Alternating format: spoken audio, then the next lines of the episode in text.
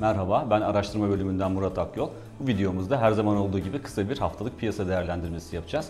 Bu haftanın en önemli konu başlığını Perşembe günü gerçekleştirilecek olan PPK toplantısı oluşturuyor. E, son PPK toplantısından bu yana TL'nin dolar karşısında yaklaşık olarak %4 değer kaybetmiş olması, enflasyona ilişkin riskler ve Merkez Bankası'nın fonlama maliyetini politika faizinin yaklaşık olarak 200 bas puan üzerine taşıması Merkez Bankası'nın bu haftaki toplantısında politika faizini bir kez daha artırma gidebileceğine ilişkin güçlü sinyaller veriyor.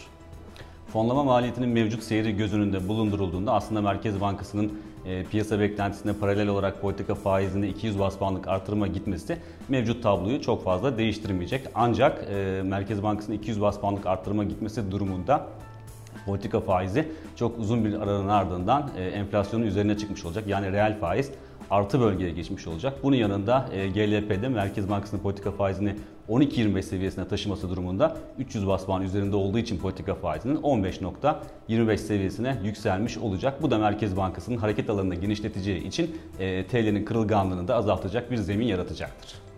Her ne kadar Merkez Bankası'nın faiz arttırımları istenen bir senaryo olmasa da ekonomik aktivite üzerindeki negatif etkilerinden dolayı e, bunun aslında kurdaki yükselişi sınırlamak, enflasyon ve enflasyon beklentilerini kontrol altına almak ve finansal istikrarı sağlamak adına yapılıyor olması piyasalara yansımasının da pozitif olmasını sağlıyor. Dolayısıyla bu açıdan baktığımızda Merkez Bankası'nın Perşembe günü politika faizinde arttırma gitmesi durumunda bunun bir kez daha piyasalara yansımasının da pozitif olmasını bekleriz.